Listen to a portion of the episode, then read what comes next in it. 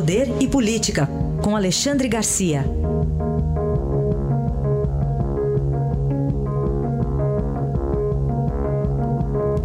Alexandre, bom dia. Bom dia, Raíssa. Bom dia, Carolina. Bom dia.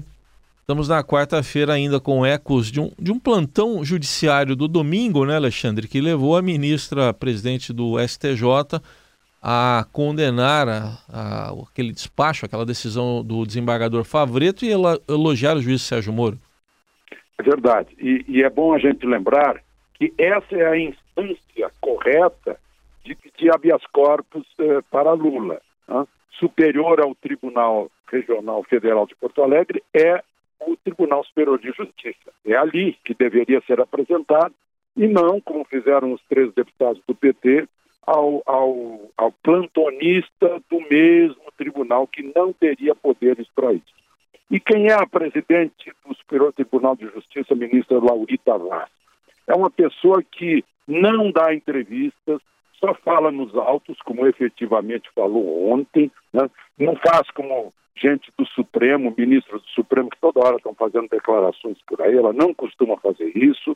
O, os frequentadores do tribunal, advogados, me dizem que ela é uma grande conhecedora de direito, né?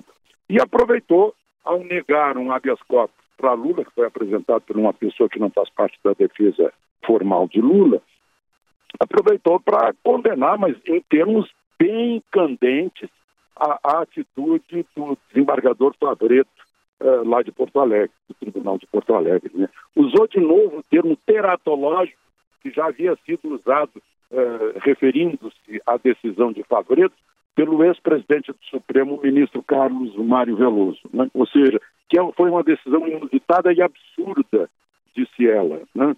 E, e, e usou até Nelson Rodrigues, que é óbvio, ululante, de um anúncio de intenção de, de réu preso, de ser candidato, que não tem o condão de reabrir uma discussão sobre encarceramento quando a questão já está decidida nos tribunais superiores, já no Superior Tribunal de Justiça e no próprio Supremo, né?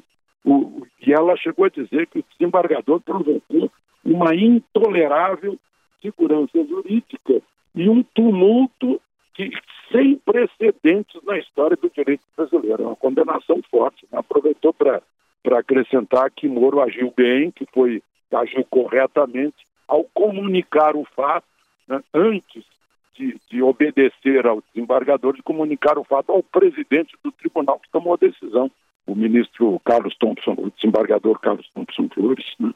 Então, é, é, teve, teve duas manifestações importantes aí, que é a condenação de Favreto e, e, e, e, o, e a afirmação de que uh, Sérgio Moro agiu bem.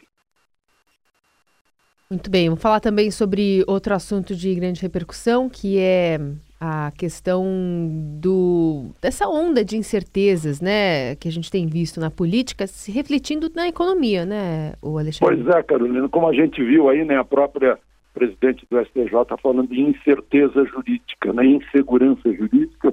Nós temos insegurança jurídica e insegurança econômica também, né? Depois da, da, da, da greve dos caminhoneiros em maio, olha só, isso a gente já viu, a indústria caiu dez vírgula nove por cento em junho, principalmente bens duráveis, indústria automobilística, mas está com uma previsão menor do produto interno bruto. O I P C A de junho teve uma alta como nunca havia tido esse mês nos últimos vinte e três anos, um vírgula vinte e seis por cento. Com isso, a inflação dos últimos vinte e quatro meses, que estava sempre oscilando ali em três por cento, até menos de três por cento, agora está se falando em quatro vírgula trinta e nove por cento de inflação nos últimos uh, vinte e quatro meses, né? O índice de confiança empresarial levantado pela Fundação Getúlio Vargas está em queda, né?